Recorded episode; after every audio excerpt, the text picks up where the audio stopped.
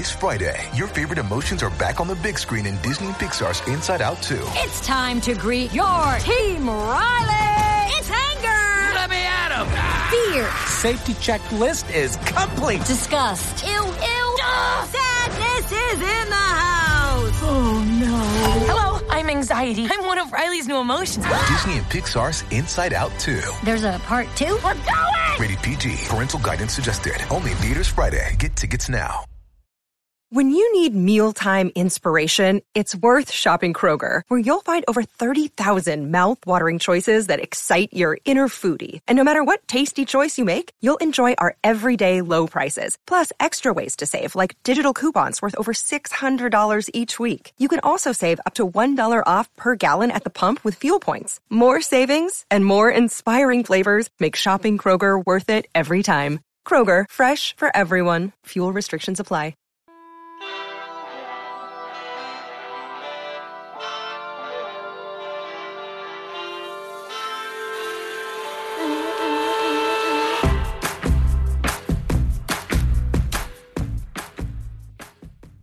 Hello and welcome to Bingeworthy, a show that, in the age of streaming and too much content, will tell you, the listener, what shows are worth your time and attention. Hosted by myself, Mike D'Angelo, and editor in chief of the playlist, Rodrigo Perez. Yet again, Rodrigo is bogged down playing catch up with Everything Cannes Film Festival and the other items that are popping up left and right. So this week, you get me solo again. Hello, welcome. Today, I get to talk about one of my favorite little sci fi dramas this year, which is Night Sky. Uh, the show begins by following Franklin and Irene York, played by J.K. Simmons and Sissy Spacek, as a couple who years ago discover a chamber buried in their backyard, which inexplicably leads to a strange and seemingly deserted planet. The show premiered its entire first season on Prime Video last week, so you can binge the whole eight episodes like I did over a month ago. After I run down my thoughts, writer creator Holden Miller and writer executive producer Daniel C. Connolly stop by to discuss the show. Okay, so first off, if you liked another Prime Video drama with a sci fi tinge by the name of Outer Range, I think this one will fill that slow burn character drama with a sci fi spin hole left behind in that show's wake. And I did mention hole on purpose. First off, J.K. Simmons and Sissy Spacek are absolutely outstanding in this show. Rarely do you get a show that led, you know, initially by characters that are retirees and have to follow those characters and be fleshed out and raw and as human as the Yorks are. And there's a little cocoon in there, there's a little contact, there's a little indie character drama. So it's not necessarily hard sci fi, so I could see those fans being a little frustrated by it and the slow burn nature of it. But if you're a fan of good character dramas with a hint of sci fi, I think this one's really for you. Uh, it's got great directors on board like Philip Martin from The Crown and Juan Jose Campanella. Uh, of The Secret in Their Eyes. And as more characters are introduced and weave their way into the overarching plot, things get really thrilling and interesting. And if you like a cliffhanger, oh boy, do they leave you one. Um, I really hope this pops enough for season two because it could really start to delve into the larger world that's being set up here, literally and figuratively. Uh, okay, so before we get to our chat, I've got to tell you that Bingeworthy is a part of the Playlist Podcast Network, which includes the Playlist Podcast, The Discourse, which I'm also a part of both of those, Be Real, Deep Focus, The Fourth Wall, and more. It can be heard on iTunes, Anchor FM, SoundCloud, Stitcher, and now Spotify. Follow us on iTunes, and you'll get this podcast as well as our other shows regularly. Be sure to subscribe and drop us a comment or a rating or anything, as we greatly do appreciate it. Okay, let's teleport on over to my conversation with writer creator Holden Miller and writer executive producer Daniel C. Connolly. Holden, Daniel, how are you guys? Doing well. How are you, Mike? Thank you for giving me your time today, guys. I loved Night Sky. Like, really, really loved this. So let's start at the beginning. Where did this story start? I feel like Holden, this was your baby, right? Uh, yeah, it, it certainly started out that way. You know, it was a I think definition of a passion project for me. It was something that I just was writing. Uh, I wrote the pilot script about five and a half years ago now, and um, it was something that I was writing in my spare time and weekends and what have you, just because I just felt like I needed to to get it out. And it was kind of only after that I thought, I wonder if maybe perhaps someone else would like to read this as well.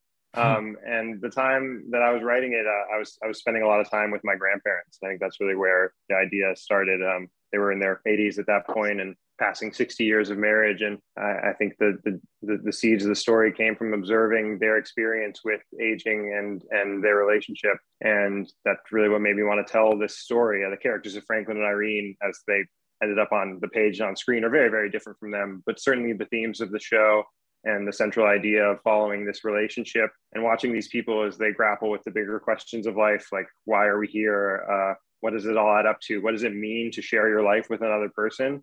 And how do you approach the end of life in a relationship with someone else? And I knew that the story had to be told in this really intimate way that would dug deep into the day to day of their life and the nuances of their relationship. But the questions that they were grappling with were so huge.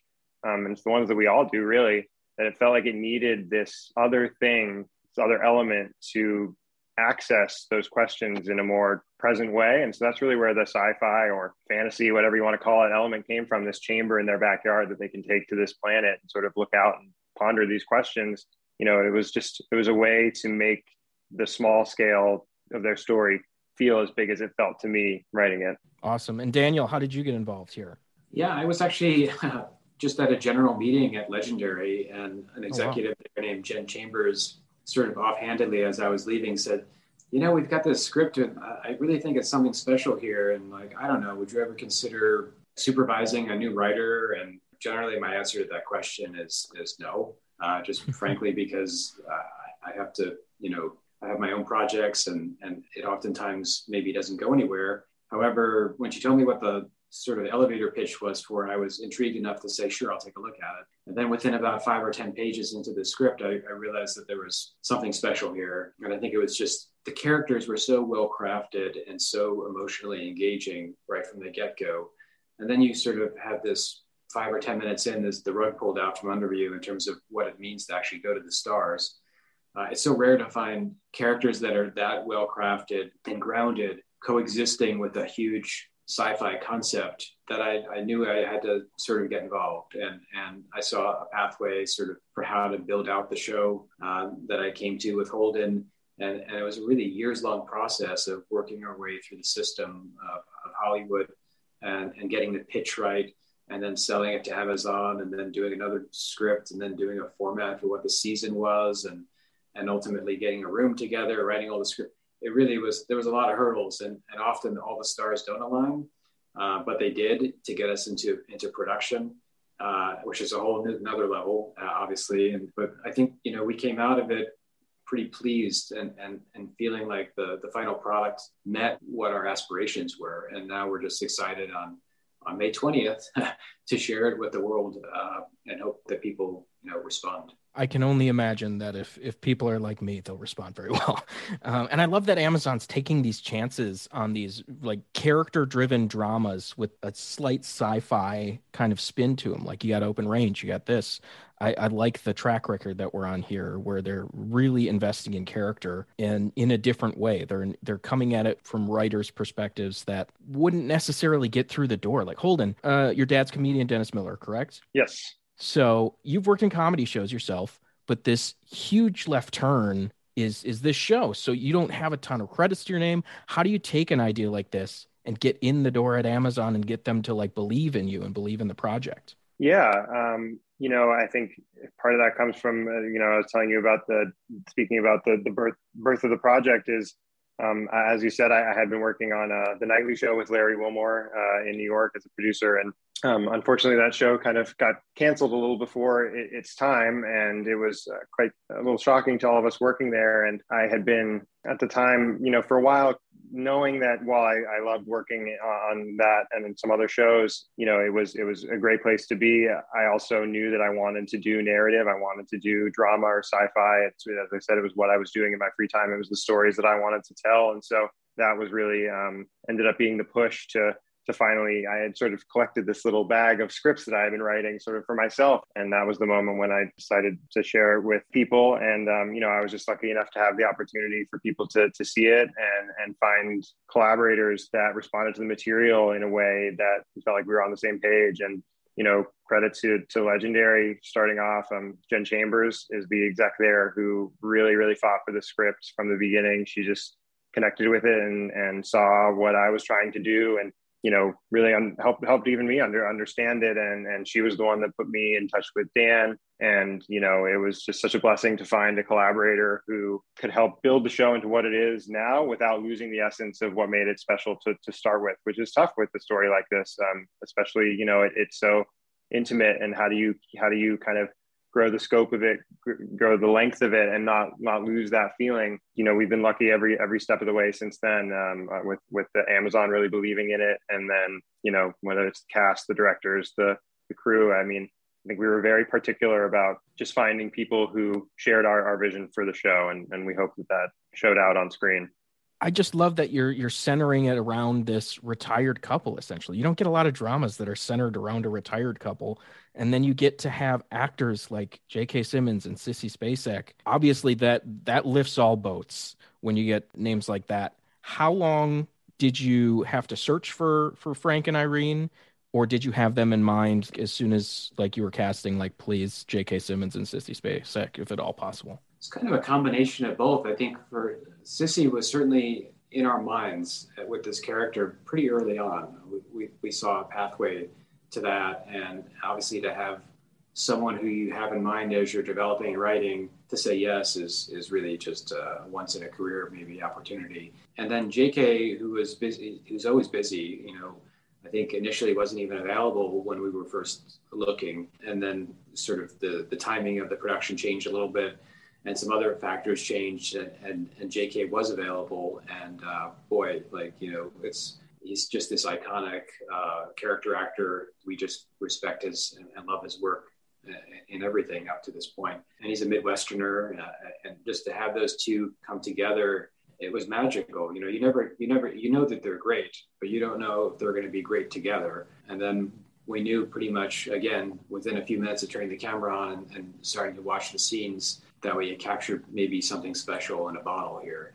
And to your other point, like, yes, it boggles my mind personally that there are not more older actors inhabiting lead roles in, in, in not only films, but in television. And I think it's an artifact from a different generation and how people think about audiences. From my perspective, the younger people that I have spoken to just anecdotally are responding to the show. And, you know, the show is not just about an old couple. Obviously, there's a terrific ensemble cast that really fills out and elevates the show, and there's a global aspect to it. So there's a lot of access points for an audience into this. But uh, certainly, Sissy and JK are the beating heart of it. God bless them because we, we couldn't have been luckier. And just like even the character, like the newcomers you were saying, like the character of Jude, uh, played by Chai Hansen, who he's like comes across as this walking raw nerve. Like the vulnerability in that guy's eyes is amazing. How long did it take to find him, and how was it working with him? I feel the exact same way about his performance and that quality of being so raw emotionally really brought another layer to that character, particularly in the early episodes where he's not, you know, he doesn't have a lot of lines and he's very enigmatic. There is a version of that where that character is really hard to kind of access for the audience, but Chai's performance is so um, was so surprising to us, and it really brings something new to the character. And I think that that was, you know, we saw that immediately when we saw his audition, and we had really, really great casting directors um, for this series who led us to people with great histories and, and newcomers and from all over the world. And, um, you know, Chai, uh, who's from Australia, was one of the international auditions that they had pulled for us. And, you know, it was really one of those things where we had seen many, many, many, many tapes. And just within a minute of his starting, it's like, okay, let's get this guy in here.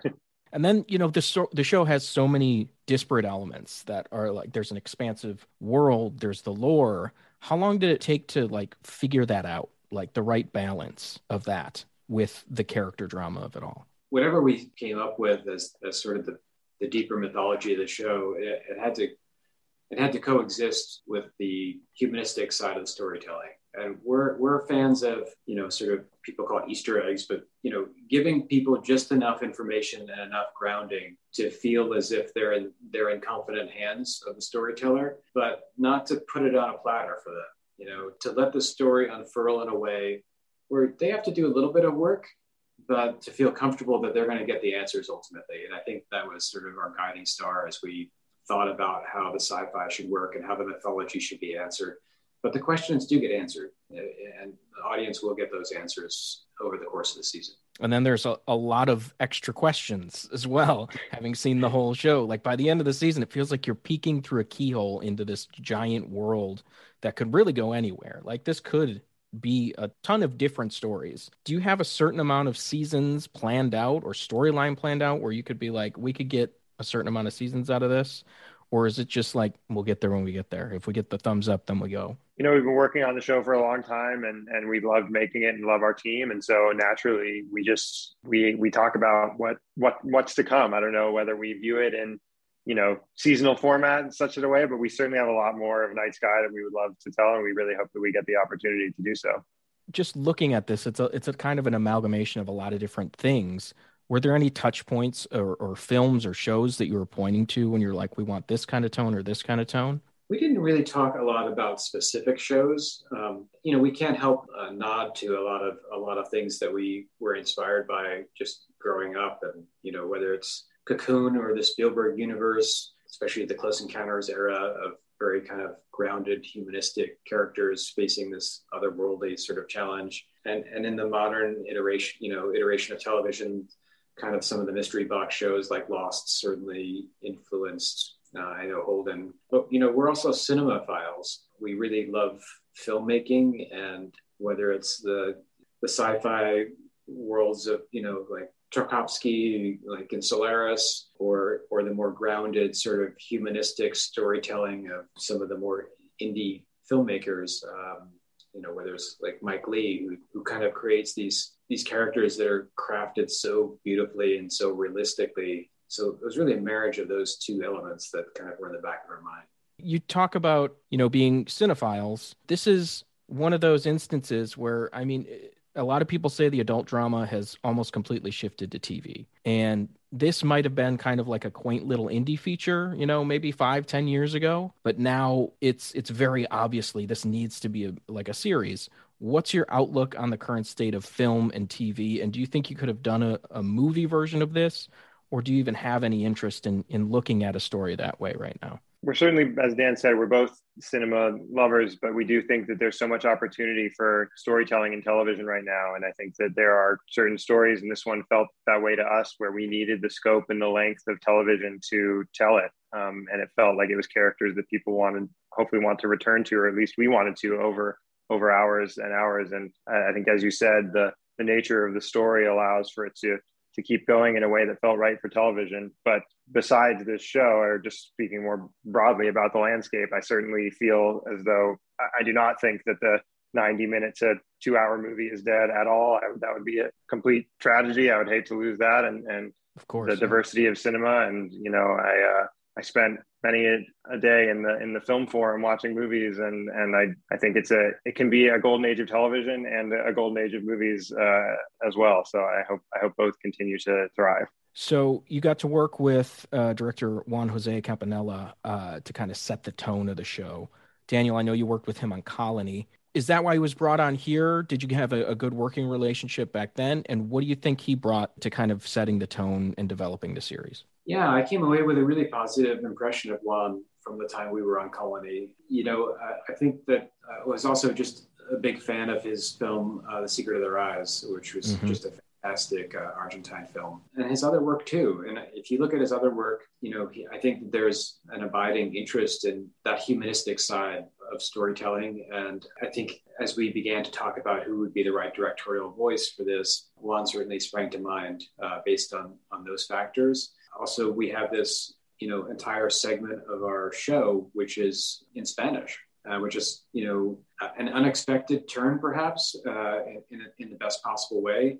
And i think that it's a it adds a, another flavor and it elevates the, the material um, the global aspect of the show. And so Juan started to be started to feel like the natural first director to sort of set us uh, up with the right template well, for our listeners, Night Sky premieres on Prime Video on Friday, May 20th. Holden, Daniel, I'm genuinely not blowing smoke here. The show is outstanding, and I'm going to recommend it to literally everyone I can. And if I don't get more, I'm going to have to write fan fiction. So thanks a ton, guys. Give me season two for sure. Thank you, Mike. Thank you so much, Mike. It's so All kind right. of you. It was a pleasure talking to you.